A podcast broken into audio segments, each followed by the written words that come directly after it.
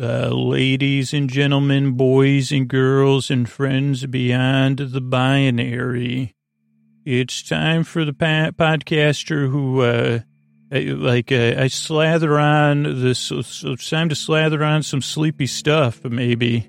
That just popped into my head, though. Uh, like maybe slather on some syrupy, sleepy stuff, uh, patrons, because you helped me do it. Thanks, uh, and let's get on with the show. Hey, are you up all night tossing, turning, mind racing, trouble getting to sleep, trouble staying asleep? Well, welcome. This is Sleep With Me, the podcast that puts you to sleep.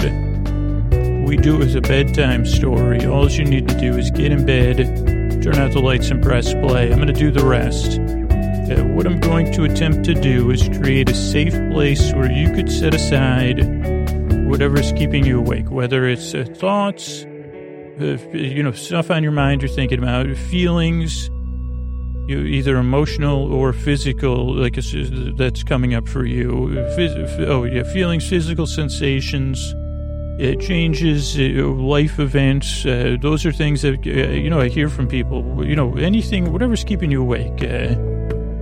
I'd like to take your mind off of that. I'd like to keep you company. And what I'm going to do is uh, I'm going to send my voice across the deep, dark night and kind of as a call or, uh, yeah, it's like a y'all call. They say, hey, this is a safe place. Why don't you come on in? I'm going to send my voice across the deep, dark night to try to say that and then do it with my hands. I don't know if you could really sense that, but I'm saying, hey, come on in, safe place here it's more of a safe general area.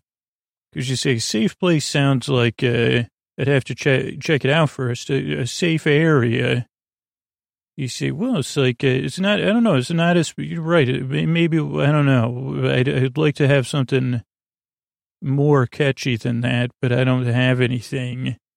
But I'm going to use a lulling, soothing, creaky dulcet tones. Uh, creaky and dulcet uh, tones that are both sweet and not sweet, but not sour, not umami or whatever that other word is. Probably, I guess creaky has a touch of salty. What is it? Sweet, sweet, sour, salt, uh, bitter. Not really bitter. Oh, sour and bitter are the same. Some part, my citrus brain just said, by the way, I'd say, are you sure about that? And then the other uma, um, umami, uh, or how, you know, I, I always get that one wrong, even though I love it. Holy cow. I love uh, miso paste, man. If I talked about miso paste in an intro, I probably have, because uh, talk about a versatile uh, thing. It's not a condiment. Uh, it, but anyway, I, I don't want to go, I got new listeners here. Sorry about that. Uh, so, uh, oh, creaky dulcet tones, pointless meanders, which you just, uh, that was more of a, not a pointless meander, word, word fumbles, uh, Billy, yeah. Well, that was a, that was a word, those are letter fumbles. Like, actually, I, I fumble words and I tumble into letters. Uh, he says, where's Scoots? Is, is that a uh, ball pit? No. Is that a foam block pit? No. Scoots is in a, le- he's in a pit of his letters. Uh, well, that sounds like sleep with me. You he tumbled right in there, but he's doing his best. Uh, so if you're new, let me catch up here. I'm glad you're here. And a couple of things. This podcast uh, sounds a little bit different already, huh? Well, if you're having any issues getting to sleep, uh, I'm here to keep you company and take your mind off stuff. Uh, but I'll be honest with you, show's a little bit different. It's a little bit silly, and it's it's a bit of like uh, odd or, or I mean, in a good way for some people. So it doesn't work for everybody. So give it a few tries if you like. No pressure to even do that. Uh, but uh, that's what most reviewers say and regular listeners say. Oh, it took two or three tries. Uh, but there's no pressure to like the show. Uh, just see how it goes. Because if you're skeptical, that makes total sense. Or you're like, what is this? The guy doesn't even know the five. Didn't he? Didn't they teach that in like uh, not in kindergarten, but in some other grade? Didn't you have to fill out like a thing where you colored in the circles on the tongue? And maybe you even did an experiment, you know, where you tasted some sugar and salt and uh, citrus. You know, Scoots went to school before they discovered the umami zone. Also, that's a movie I'm working on and a song except that Kenny Loggins already told me I can't use, uh, you know, like, uh, and I, he said, what is a, because I sent him a letter. He said, what does a highway to an umami zone even mean? And I said, well, let's go. That's our show. Drew Scooter and Kenny Loggins uh, on the road. It's a new Food Network show, Kenny. Highway to the Umami Zone. Also, let me let's just lock that title down so you know Fieri or whoever else uh, doesn't listen to this podcast. Uh, I think that could be a show. It'd be just like all the other ones. Uh, w- wouldn't be really any different. I would say get me and Kenny Log, you know, maybe have Kenny Loggins and then a little bit more uh, diversity of a cast. So keep Scoots out of it. Maybe Danica Patrick could, because then it would make, and then, uh, I don't know, we, will figure it out. But, uh, I mean, just seeing Danica Patrick and, uh, Kenny, who is it, Kenny Loggins?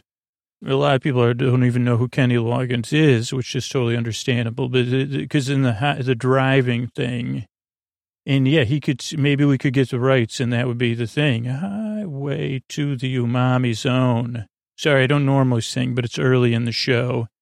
So where was I? Oh, new listener. Sorry, I got that was a totally pointless meander. So if you're new and skeptical, there you go. You you just your skepticism has been met, like and respected. So it shows a bit, diff- bit different. Here's what to expect, uh, other than nonsense and me goofing around and not getting to the point, which is what every episode's like. Just a heads up. Uh, so the structurally what to expect, which we're kind of in the middle of the structure. Show starts off with a few minutes of business and it's really key to keeping it free for everybody, uh, just because of the size of the podcast. Then there's an intro, and I'll tell about the intro in a minute. Then there's some business. Then there's the story. Tonight we'll be talking about uh, Star Trek: The Next Generation, but not really. That's not really important. It'll be more like a bedtime story, or Scoots is just rambling about stuff. Uh, then we have some thank yous and good nights. Uh, so the intro is the beginning of the show. It's usually around 12 to 15 minutes long. Now, some people will skip ahead, uh, but, you know, I look at the statistics. The majority of people listen, and like some people fall asleep during the intro. Uh, some people get ready for bed during the intro, and some people are in bed winding down during the intro. And then some people listen during the day. And uh, so the intro, the reason it's like 12 to 15 minutes is to give you a chance to wind down or to get, you know, brush your teeth, uh, you know, put on your PJs, uh, do, do, like uh, think about uh, Kenny Loggins and Danica Patrick driving and tasting food. I'm already getting pitched by another part of my brain on getting Kenny G on there. And, and I said, well, let's just look like, let's like look wider than that. Okay.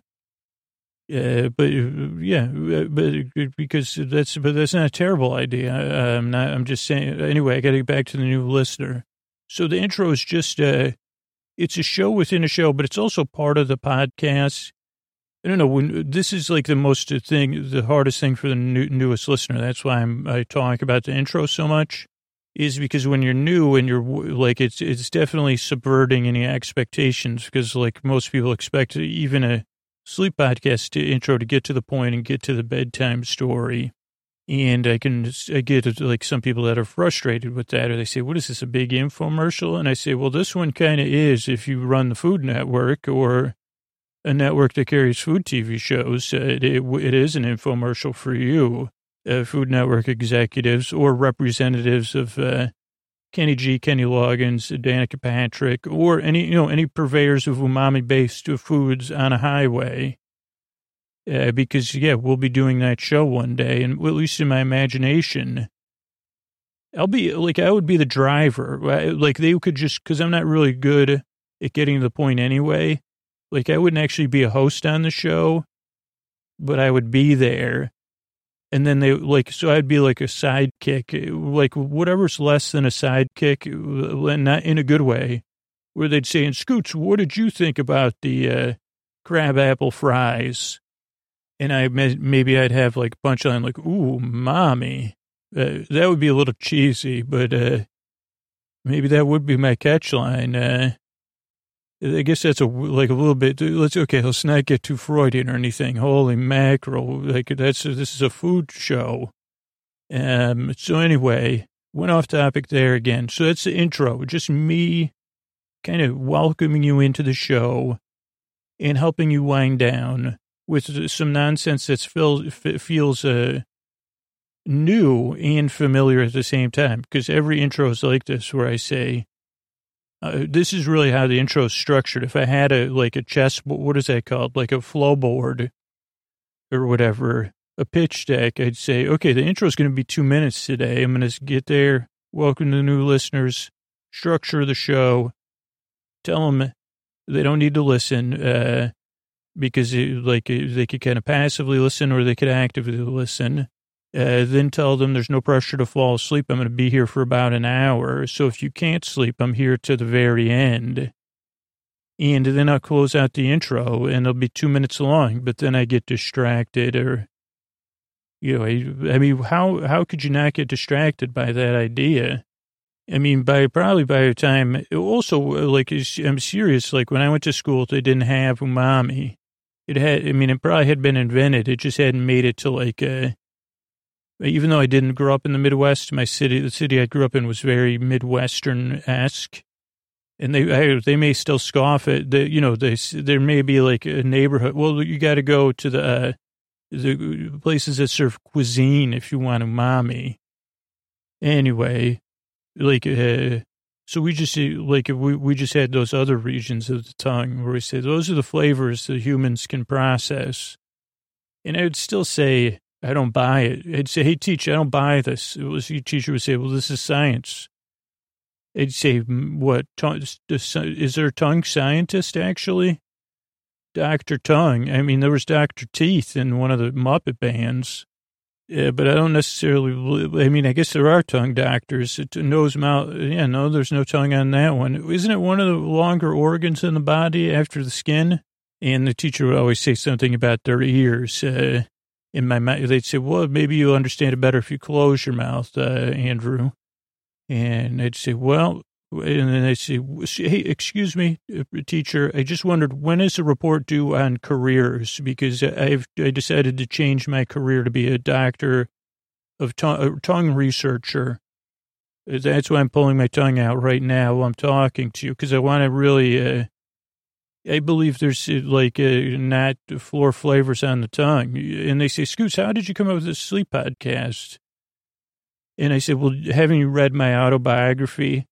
The only boy in town who believed in umami. That was uh, my first book uh, that never was published and never written. It started out, I was alone in my room, alone with my tongue, not like just thinking about what we had learned at school today, wondering the nature of truth and the nature of, flavors. And uh, I suspected there was so much more uh, to all of these things. Uh, I looked at the ceiling and I sighed. Then I rolled over. So see, even then I was I had the potential to put people to sleep. Uh, and then I looked at my tongue in the mirror uh, for hours and hours, uh, wondering is that all you are? And, and actually, also coming in musical form uh, one day. Uh, whatever that, that was a pretty long title. So, like, The Boy Who Loved, no, I mean, it has to be like, uh, yeah, I was a kid in a town that didn't believe in umami. Uh, and I wanted to make a show. It, you know, I, at first I said I was going to be a tongue doctor.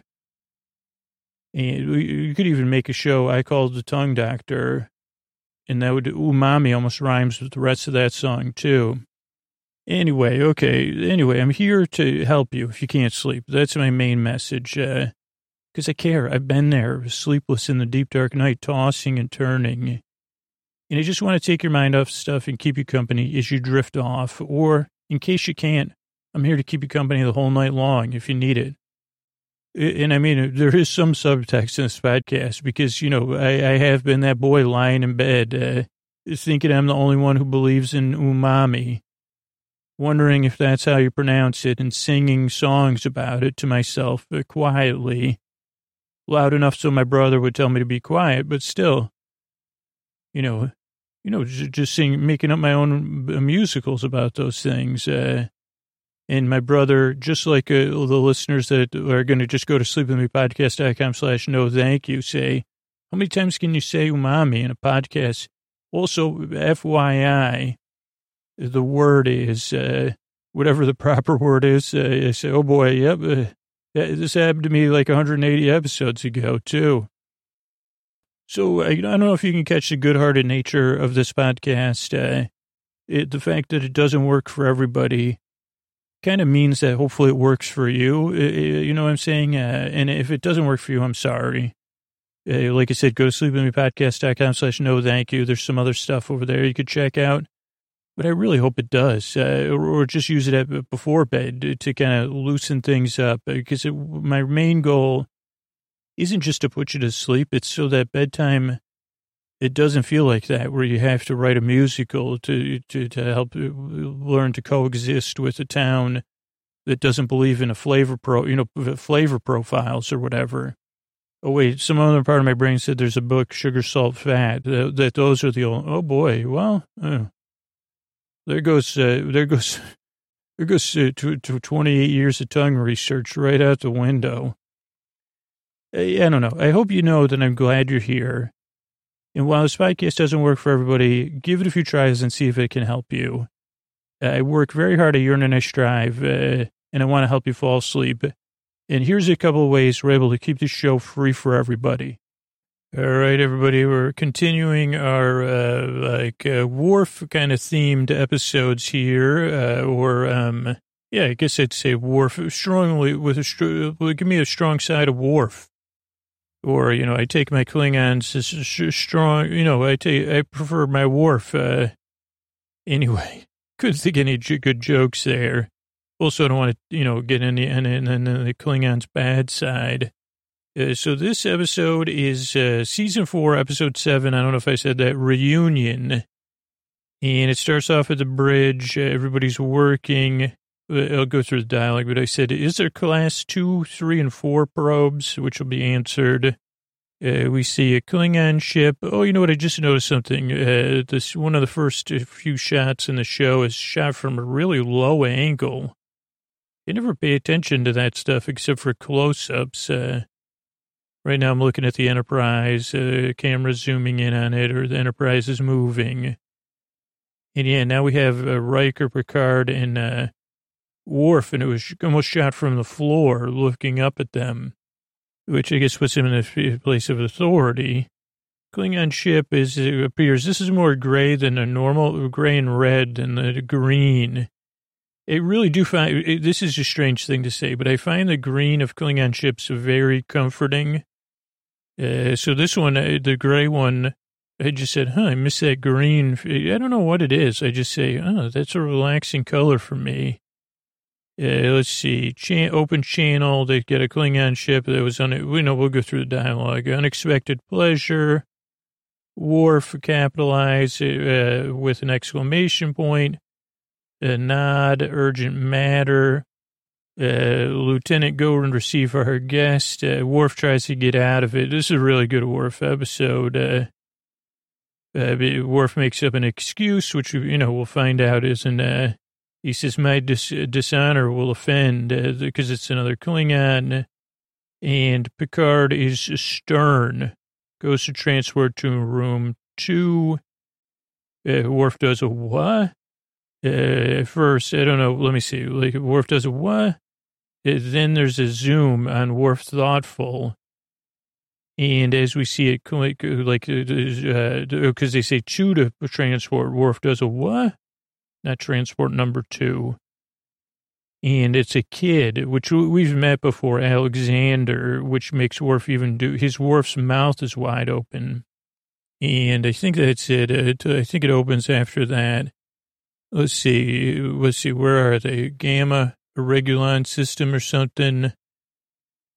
Uh, some anomalies are there. Readings inconclusive. Uh, send out two class one probes. Uh, Klingon appears. Uh, what is that doing there? Everybody says, let's talk to them. Uh, and I think I, I, I got to right, figure out the, uh, I did a phonetic spelling of uh, uh, this person, oh, K'Ehleyr, is Ambassador K'Ehleyr, who's the unexpected pleasure. Good to see you again, Picard and Worf, uh, she says. Uh, maybe, I don't know if she's appeared on another episode. I have, this is my first uh, K'Ehleyr experience. Uh, she's got an urgent matter, wants to come aboard. Yeah, Picard sends Worf, who says, you know, no. Worf's uncomfortable. Uh, then transports in with the kid. And the episode opens, right? Excuses data? What is that? Oh, this is after the open. Uh, my handwriting here is uh, Chad R. Touch on cloak. Bye bye, mommy. Uh, Worf arms crossed, gloves signed, walks away. Alexander plays. Uh, elevator awkward. Some cherish, uh, can't make eye contact. Well, Worf can't make eye contact. Oh boy.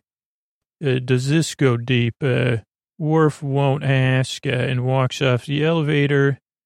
Uh, she is in K'Ehleyr, uh, waits behind. Then we have a meeting with staff. Uh, excuses data? Question mark. Okay, let's see if we could decode that though. Bye bye, mommy. We understand that. Ch- Chad are touch and closed. Uh, I don't know what that says. Uh, honestly, I thought it was like child care. Oh, child care. Touch and close. Okay, so child, eh, that's child care. Yeah, but Alexander gets dropped off at the kind of ch- child care. Oh, he hasn't had much contact with other children. I don't know what that, uh, what my hand, but he says, bye bye, mommy. And Worf waits arms crossed and glares. And we learn right away, K'Ehleyr says, hey, Worf, how about a little kiss on my cheeky poo? He goes, you haven't, don't you know I've been dishonored? And she goes, so what, are you to uh, not give me the time of day? And Worf goes, well, I, I uh, respect our traditions, don't you? And she says, I thought you wanted to, to, to, like, to talk to me, maybe, maybe about something small and uh, childlike. Uh, and then Worf, uh, very, this is very uh, like 90s, 80s. He says, must I ask you the question? And I feel bad for K'Ehleyr because, you know, she's uh, like in a position where she's, you know, crushing the patriarchy and Worf's kind of, uh, I don't know, but he says, must I ask? She goes, yes, you must. Uh, and he just walks away. And she goes, what should I tell Alexander that he, about his father? Okay, I don't know what this excuses data is, but they, like, uh, uh, waits behind. Then there's a meeting, a staff meeting. This has been coming. K'mpec uh, could keep the peace. Uh, he wants to meet with you, Picard, alone. It's about time, Picard. I think K'mpec says that. Then he says, sit down. And they oh they the old Klingon dark reddish room. K'Ehleyr or no uh, K'mpec's out of de- de- breath. Talks about Veridium six or something.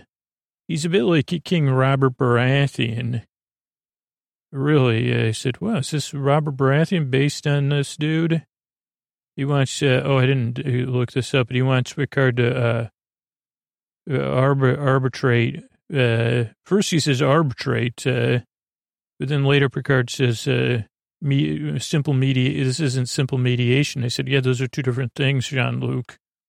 And he said, Scoots, uh, stay in your wheelhouse, buddy. I said, sure. And then he says, I have my reasons. Uh, you can't be serious, which reminds me of the routine on the movie Airplane. You can't be serious. Don't call me Shirley. Uh, on the contrary, I decline. Don't insult me, yo. That's what a K'mpec says. Uh, by the way, I already sent out the order, so you're doing it anyway. You know, Picard says WTF. Uh, K'mpec says sorry, brah. And he says, this isn't a simple mediation. You're actually asking me to choose the next leader. And uh, something about fight for the right to succession. I want you, oh no, he says, is this my job is to pick the new leader? He goes, no, no, no. He goes, I got Robert Baratheon, and I want you to figure out if it's Gowron or Duras doing it. He goes, because what was it, Lord Baelish or somebody else that did it back in the day? And I go, I don't remember. And then uh, Picard says, Duras, that like rich kid, uh, punk. And he goes, yep. Uh, he goes, interesting. And he says, you could say that very well. I accept. And they cheers and it goes to commercial. I believe, yeah. First, when the K'Ehleyr meeting, she says, yeah, we got trouble, uh, you know, with Klingon politics. Uh, and yet then they have the K'Ehleyr meeting or the K'mpec meeting. Sorry, K'Ehleyr. Uh, so then we go to co- commercial. Uh, then we get a captain's log supplemental. K'mpec's, uh, you know, gone to the big, uh, he's joined King Robert wherever King Robert may be. We're waiting for Duras and Gowron, who both want to be leader of the High Council. Okay, uh, 11, oh, 1140, there's a great zoom on a Klingon ship. Really cool. Yeah, we go back to the playroom. They're playing some sort of competitive block building game, which I said, I thought this was an advanced society. Why are they paying, playing a competitive block building game? And Alexander's not happy that he didn't win. Worf shows up, like, uh, it tells him he must earn uh, uh, victory. And then they're walking all very cute scene, or I guess touching. This was less cute, but uh, I guess it was super cute. But also, he, they're walking. Alexander goes, "Where are the other Klingons?" Uh, Worf goes, "There aren't any." Uh, just like a kid, he says, "Why not?" Uh, Worf goes, "Federation and Klingons haven't got along. You know, now they're just starting to." So no other Klingons have wanted to join Starfleet. And Alexander says, why? And Worf goes, uh, don't ask so many questions. Uh, if you want to be like, you know, your stereotypical Klingon. He goes, I don't, by the way, Dad. He doesn't say Dad. He doesn't know it yet. Or does he? Uh, then they go to Mom's room, Kayla's room. Uh, she sends, she goes, hey, why don't you go in the room and play with your toys? Uh, Mom and Worf got things to talk about. Um, if you hear any snarling, it's the kind of, it's the like romantic kind. And Worf's all bent out of shape uh, about the kid. Uh, she says he'll find his own ways. Uh, uh, you know, why you gotta make, you can't make him be Klingon. He's also, she's half human. And then she goes back to this whole oath thing. She goes, what do you, uh, she goes, uh, like, uh, she goes, you won't even, men, you know, acknowledge that he's your son right now. And he goes, why'd you keep it secret? Because she goes, you're so stubborn. I knew, I know your style. And he goes, well, I'm like a disgraced Klingon, so that's not great. Uh, and she goes, well, what happened with that anyway? And he goes, well, they said my dad was in with the Romulans. And she goes, yeah, I heard that. Uh, and that you challenged it. And he goes, yeah, well, I, I pulled my challenge. Uh, and she goes, you don't give up though. And uh, he goes, so she goes, what really happened? And then they're saved by Riker Bell. Because Riker goes, K'Ehleyr, Worf, uh, one, are you two hanging? And two, get to the bridge. Uh, let's see, Worf uh, still covers things up, yeah. She can't believe it, saved by the Riker Bell. Other ships pull up of Warren and Bar- Borak or something, or the ships. Uh, they say, let's get this over, Picard, blah, blah, blah, blah, blah. Oh, that's when uh, Duras calls, and Picard goes, we'll be there about an hour. He goes, what's with this delay? And Picard, you know, owns it. He goes, it's a time, I'm in charge, and it's a time I've chosen. And by the way, I'm in charge, uh, so... And then Duras goes, one hour, don't be late. Uh, and then Picard turns off the TV. He goes, uh, when he goes, Worf's not welcome either on a Klingon ship. And then Picard goes to K'Ehleyr. He goes, yeah, we'll, we'll be, he goes, meet me in about an hour to leave. Uh, he goes, we'll be a little late. Then he pulls uh, Worf aside.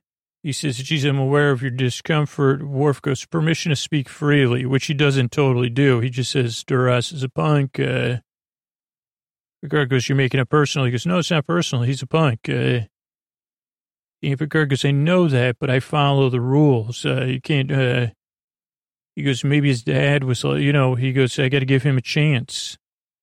And then Picard goes, by the way, this isn't really about what you think it is. It's, uh, uh, K'mpec got Baratheon, uh, and so Worf's stunned. Then he's kind of stumped, uh, and he goes about Duras. He goes, I know his heart is not Klingon. Uh, then we're on uh, K'mpec's ship, and we get to see this interesting ceremony where everybody checks on the the King K'mpec's gone to the big uh, uh, whatever uh, uh, bird, bird of WAR in the sky. They talk about the Sonchi ceremony, and Duras is like, uh, "Let's get going here, man. Right of succession." And he goes, "You know who's going for it?" And Picard goes, "Yeah, we'll see. We'll follow all the rules." Uh, and the Gowron goes, "What do you know of Klingon law, human?" And Picard goes, well, I'm going to go back to the Enterprise. And Duras goes, no, now. Uh, then there's like a, like a, one of the computers stops working properly, uh, which causes a bit of a thing because it was like uh, someone downloaded something they weren't supposed to. Uh, we will proceed. No fishing it here. Poof. Uh, when the computer goes, uh, no, not finishing it here. And the computer goes poof. Uh, then we go back to Worf. He shows up at a K'Ehleyr's room. He goes, I'm here on my duty as head of security, checking on you. And she goes, oh, just your official concern? He goes, you know my feelings. And she goes, why don't you, uh, you know, fill me in? And uh, she goes, geez, I wanted to tell you about, you know, but I wasn't ready. And uh, she goes, you said you'd never be complete without me. But she goes, she goes, I realized, uh, it took me some time to realize I needed you too. So Worf has a little heartache. I didn't even realize that. She goes, you're a part of me, Worf. Uh, and uh, they, let's see, you're a part of me, Worf. And then, you know, they kind of share a moment. Uh, and then she says, if you can't be his father, at least be his friend, which I really liked that line.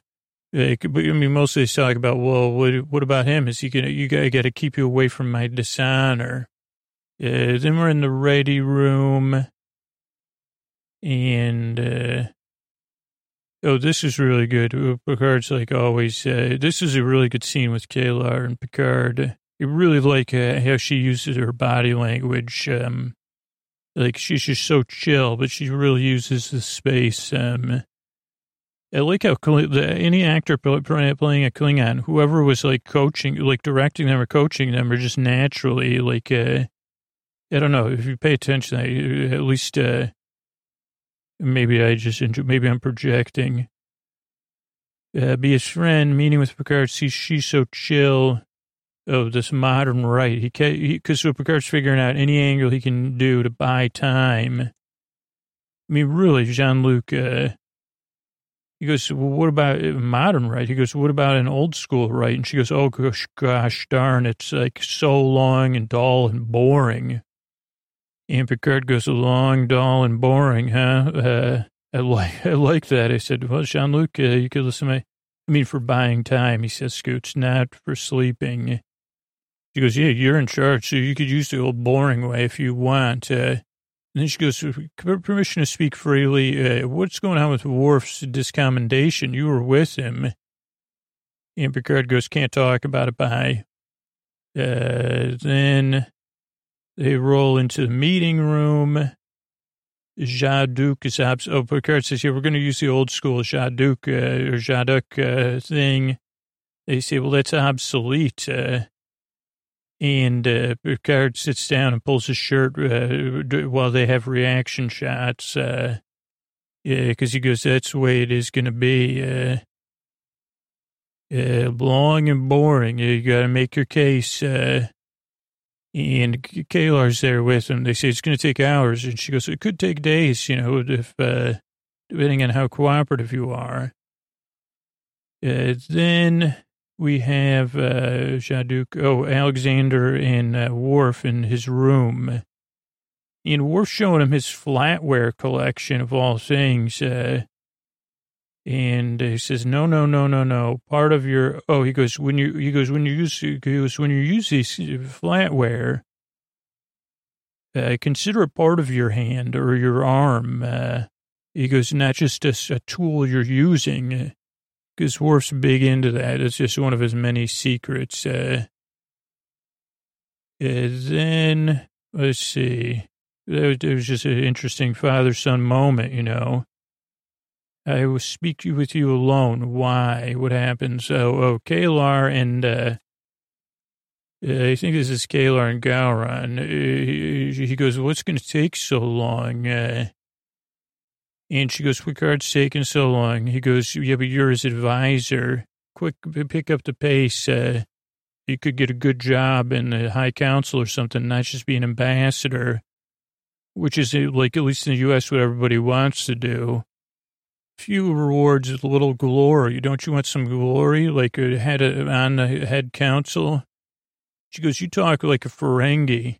Just wait and see how it goes. Uh, and he goes, K'Ehleyr talked like that. And she goes, K'Ehleyr or K'mpec talked like that. And she goes, uh, K'mpec was old and weak. I am not, uh, which I loved. Uh, then we have Geordi, Data, and Riker working on it. Uh, and they make this Romulan connection, uh, impossible. Wait, where's this? Uh, pick up the pace in the Empire. I am not, uh, laugh, walk off, a molecular decay. The, the, they say the computer meltdown was from a molecular decay thing.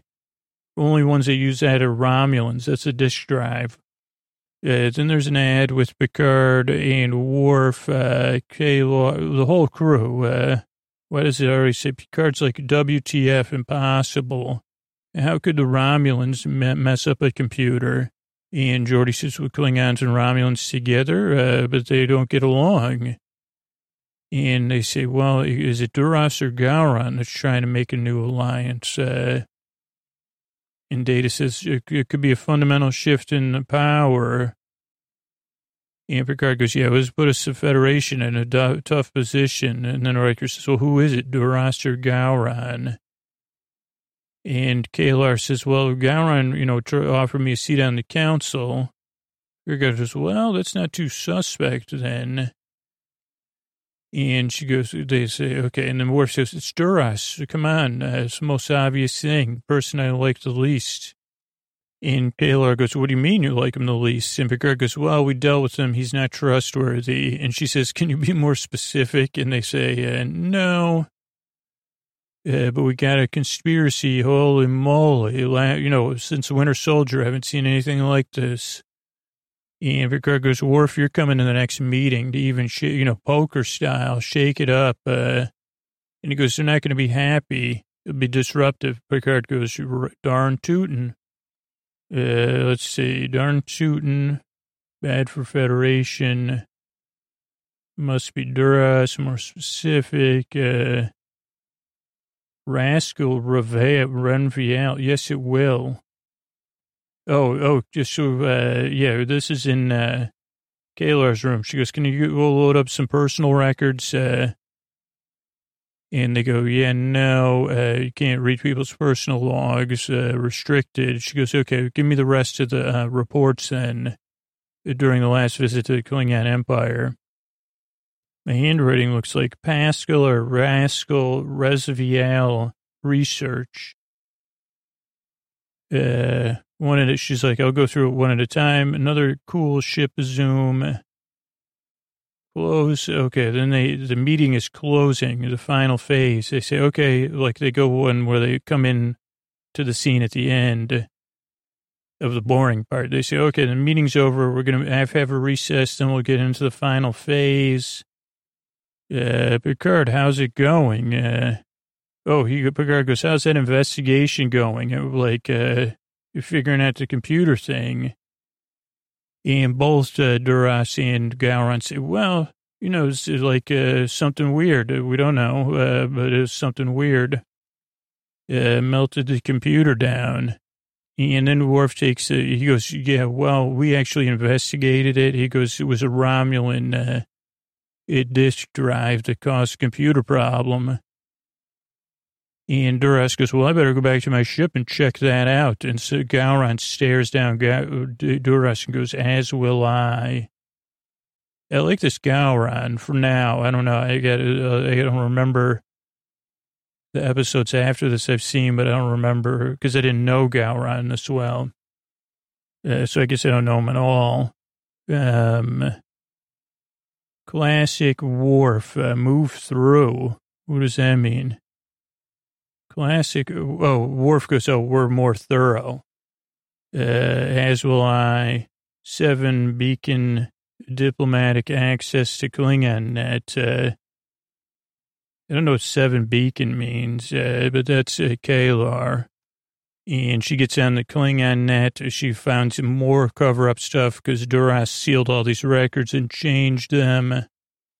And she goes, all autobiographic files about Duras. Uh, then we're back at, uh, I guess we're on the Enterprise because uh, Duras and some uh, lackey are in a room, and he goes, uh, "Dude, I just got an alert. K'Ehleyr's looking into the Klingon Central Net about you."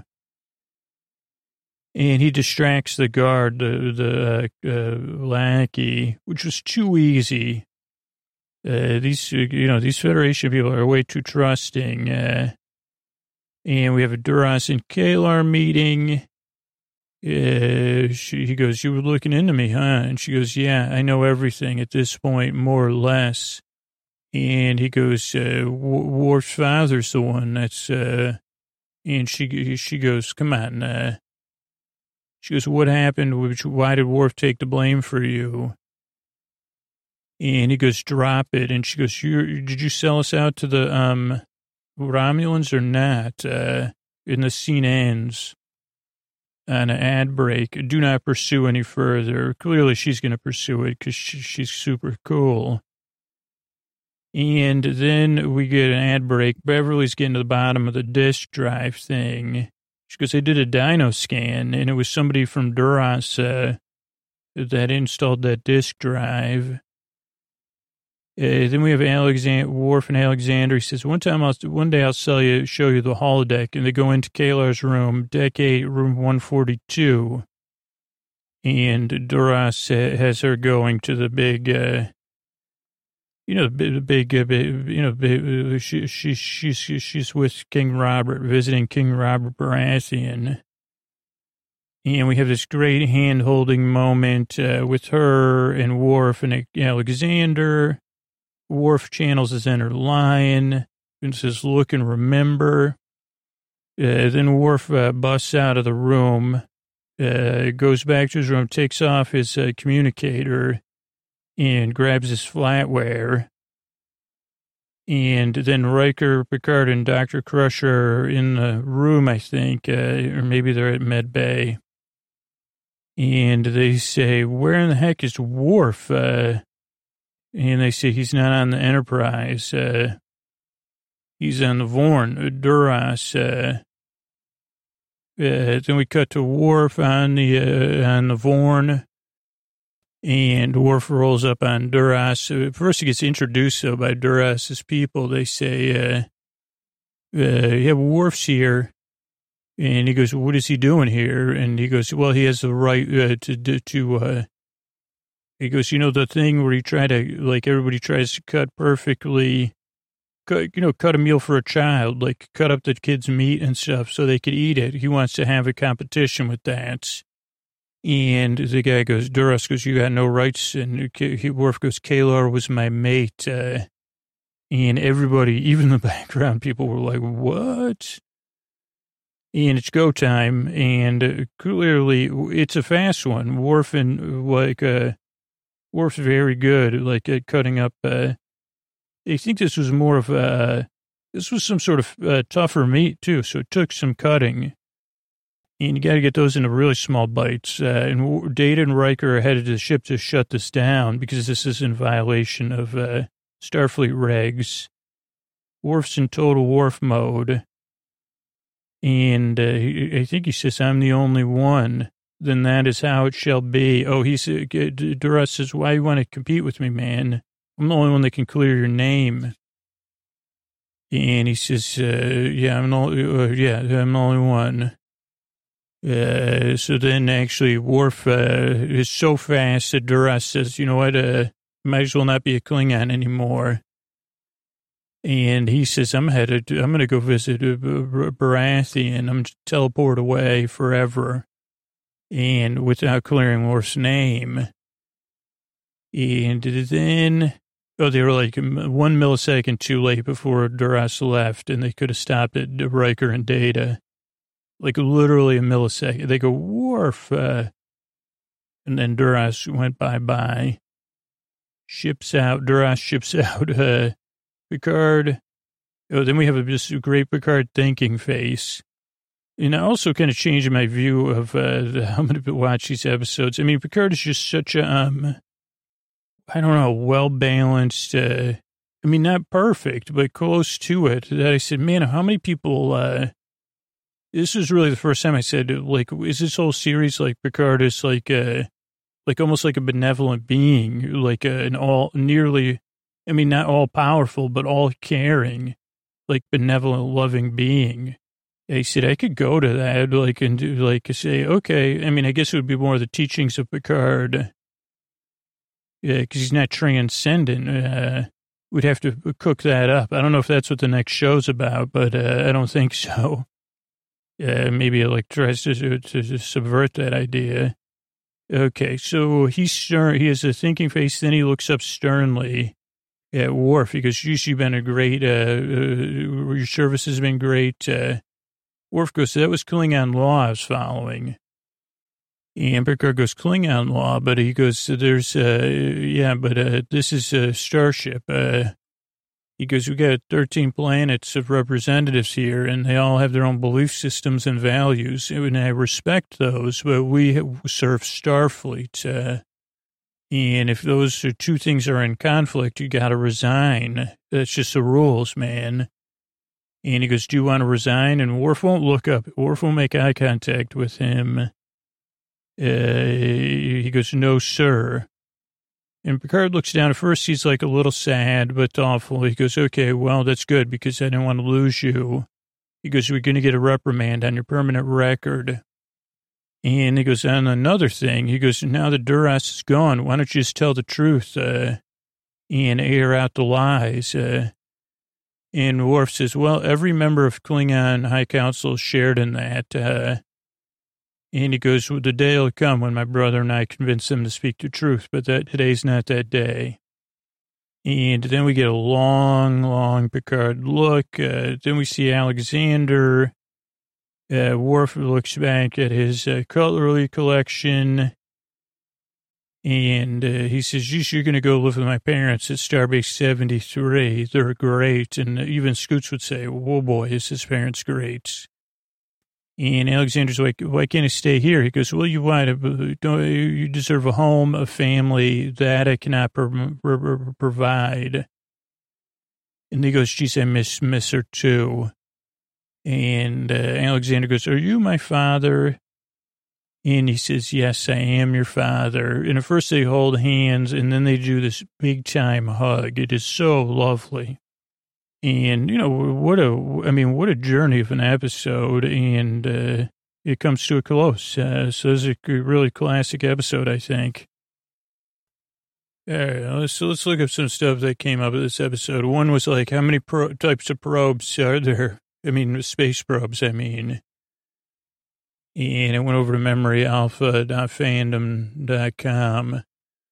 Uh, so probe is an automated spacecraft, uh, you know, used for tasks starships can't handle, collecting information, uh, maybe going places that need to be smaller, uh, places that might be like uh, weather might not be great, deep space exploration, or remote recording of uh, telemetry or other things let's see, before, uh, when it was the United Earth Probe Agency, before Starfleet, uh, uh, they would send it out. Uh, some were uh, modified photon torpedo casings. It does look like uh, what we saw.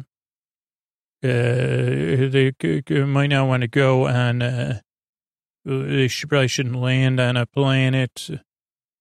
Yeah, let's see what else. Uh, but there was, uh, let's see, there's class one probes, which was featured in uh, uh five episodes of TNG. uh, Class 2 probes, which were in TNG and uh, Deep Space Nine, a Class 3 probe, uh, which was in a TNG episode, a Class 4 probe, and a Class 5 probe. So it looks like there's like a Class 6, 7, 8, and 9, and a Class A probe. So I don't know which one's the most advanced. Maybe they tell us that. Uh, yeah, other cultures have probes as well. Yeah, I mean, I think a class one, I don't know if that's the best or not. Uh, the pictures are really inconclusive. Yeah, but I just, my first question was, you know, had they mentioned other probes? I, I assume so, but, you know, I've been wrong. I've been wrong many times before. Okay, here's your word if you're a student or you just love words. Uh, it sounds like a simple word, but it's not. Stern, S-T-E-R-N. Uh, and it can mean harsh. Uh, what is that? An adjective. Uh, severe in manner or character. Uh, showing or expressing displeasure, disapproval.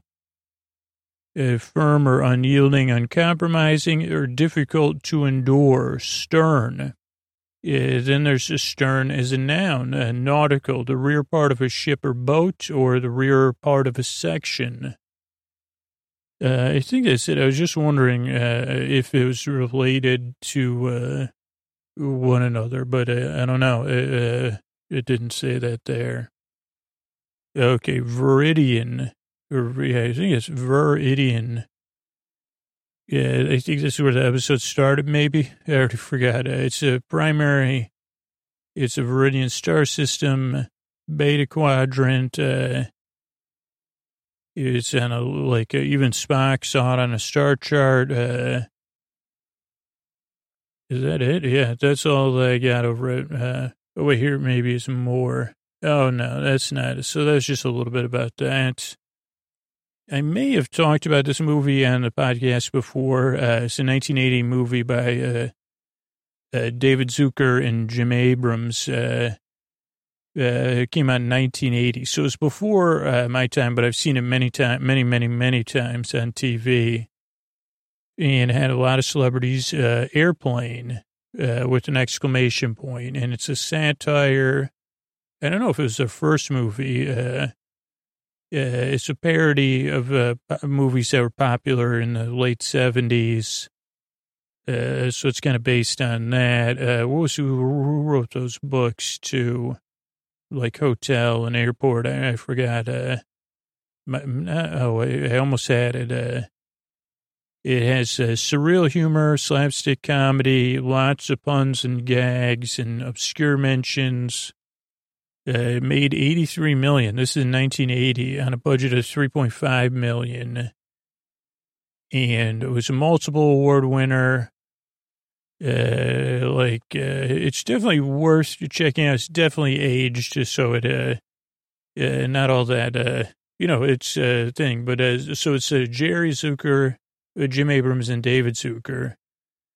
Uh, they wrote Airplane. Oh, were they were still performing with the Kentucky Fried Theater, which they founded in 1971. And Craig from uh, Script Notes worked with the Zuckers for a while. That's how I know how to pronounce it because I would have said Zucker, but he said it's a Zucker. Zucker. It was like Zucker, like sucker. So uh, no. So maybe I am saying it wrong. I think it's Zucker though, but it's a Z U C K E R because it's not like sucker. May because you'd say sucker, sucker, but I think it's, but anyway. Uh, but yeah, they were, you know, they had a comedy troupe. They were doing a lot of stuff. Uh, they did commercials. Uh,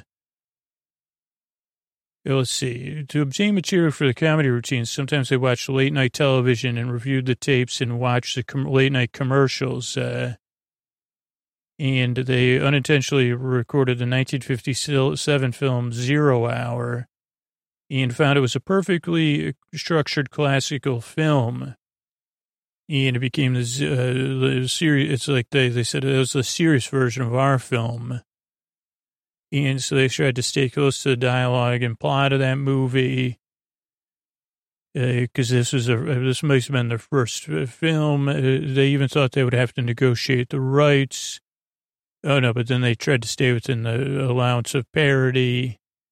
Oh, but they did get the rights for $2,500. Uh, the script also contains spoofs of television commercials, uh, but they removed them. Uh, but they were unable to sell it. They knew John Landis, who encouraged them to uh, write a film based on their sketches, which became the Kentucky Fried movie. And that was the first time they said they'd been on a TV set. Uh, we learned that if you really want a movie to come out the way you wanted it to, you had to direct it, though. Uh, so yeah, and then they cast like Lloyd Bridges, uh, Robert Stack, Leslie Nielsen. Uh, yeah, it was released. Uh, yeah, so I mean that's a little bit about it. I'll, I'll link to it for a little bit more if you want to read about it. Also, this is that's from Wikipedia. So is this you got to fight for your right to party. Uh, short, sometimes shortened to "Fight for Your Right" is a Beastie Boys. It was the fourth single on the album from 1986, "Licensed to Ill." Uh, Wikipedia says it's one of their best known songs. I think it once was one of their best known songs. Uh, uh, it's written by Adam Yauch uh, and Tom Cushman, who also appears in the video and uh, it was supposed to be also a parody of songs like "Smoking in the Boys' Room" and "I Want to Rock," but most people it uh, went over their heads. Uh, it, uh, it was actually goof on the party lifestyle. Uh, the video uh, is very comedic, uh, and let's see, uh, let's see what else. Uh, there was a lot of cameos uh, in the video. Uh, Rick Rubin was was even in the video wearing ACDC and Slayer shirts. Let's see. In 2011, Adam wrote a, surreal comedic short film based on it to make the, uh, do the 25th anniversary. And there's been a lot of remakes. It was won a lot of rewards. Uh, that's all that's on there about uh, about it on uh, Wikipedia. It also reminds me of the song uh, Party for Your Right to Fight from uh, Public Enemy album, It Takes a Nation of Millions to Hold Us Back, which probably is like one of the top three or four uh, like albums, which used to be a thing, uh, the, like biggest impact on my life. And still like one of the greats. Uh, so if you haven't listened to it, uh, I mean, Party for Your Right to Fight is not the best song on there, but it's it's on there. It's a good one. And I just wanted to read it. It's the second studio album by hip hop group Public Enemy. Came out in 1988. Uh, they set out to make the hip hop equivalent of Marvin Gaye's "What's Going On" with strong social commentary. It was recorded in '87 in New York. Uh, they intended it to, to make music with a faster tempo than the first album. For, for performances, it charted for 47 weeks in the Billboard 200. Is certified platinum, It had over a million copies sold. Uh, critically, it was successful. And uh, like I said, a lot of people consider it one of the greats of all time. Let's see. So their 87 album, Yo Bum Rush the Show, uh, was acclaimed by, but it wasn't, it didn't hit the charts, uh, which was what you had to do back then. Uh, it only sold 300,000 copies. Yeah, but it, they toured and they were recording a lot. Uh, and uh, by the time the album even came out, they were already recording Nation of Millions. Uh, and they, yeah, they set out to do this Marvin Gaye social commentary album and there's even a, a, live track on there, I think, uh, from shows. Oh, maybe two live tracks from London and Philly. Uh, let's see, recording it, uh, bring the noise, don't believe the hype, uh, rebel without a pause. Uh, most might have been the first tracks competed, completed. Yeah, but they like uh, really uh, like uh, got. I mean, this is really deep, uh, even for Wikipedia. So you could really read a lot more about the production, everybody who had a hand in this brilliant album, uh, a lot of the messaging on it, uh, its release, its legacy, which has a huge, huge legacy. it just like uh, socially, it, it's amazing, and just sound wise, uh, it's amazing. Uh, with you know, I don't want to start singing, but but but yeah, it's one of my my. It really changed my my life. That and a couple of other uh, things around that time, or had a great influence on me. Okay, one last thing was like, uh, now you know, and I said, isn't now you know like NBC's uh, PSA thing? And then I said, oh no, it's GI Joe, and, but then GI Joe is knowing is half the battle. So then I googled the NBC one, but it's the more you know uh, which is the public service announcements broadcast on NBC's channels uh, with educational messages. Uh, uh, they feature, feature personalities from NBC shows and uh, even presidents and news people. Started in 1989. they before that they had one to grow on was their PSAs from 83 to 89. And on Telemundo, it's uh, El Poder de, de Saber, the power of knowledge. Uh, it was uh, Dr. Rosalind Weinman uh, who developed the campaign and wrote most of the on-air PSAs. This is from Wikipedia. And ran, ran the campaign for 10 years. Uh, Steve Bernstein did the first uh, Comet, Comet Tail star logo. Uh, they won a Peabody in 1993. Is had a lot of guests over the years. Uh, uh, uh Amy Poehler, Joan Rivers, J- Jack McBrayer, Steve Harvey, Anjelica Huston, Questlove, Jimmy Fallon. Uh, a lot of our past presidents, uh, first ladies. it's also been widely parodied on TV shows. Um, yeah, a lot, lot of TV shows in here. And let's see what else. CBS is CBS Cares, it says in here. So it's just a little bit about it. I don't know. It made me think of it. Uh, so that's it. That's a little bit uh, about uh, what came up in this episode. Uh, and uh, yeah, we'll, I'll, I'll, I'll see you soon. Here's some thanks and good nights.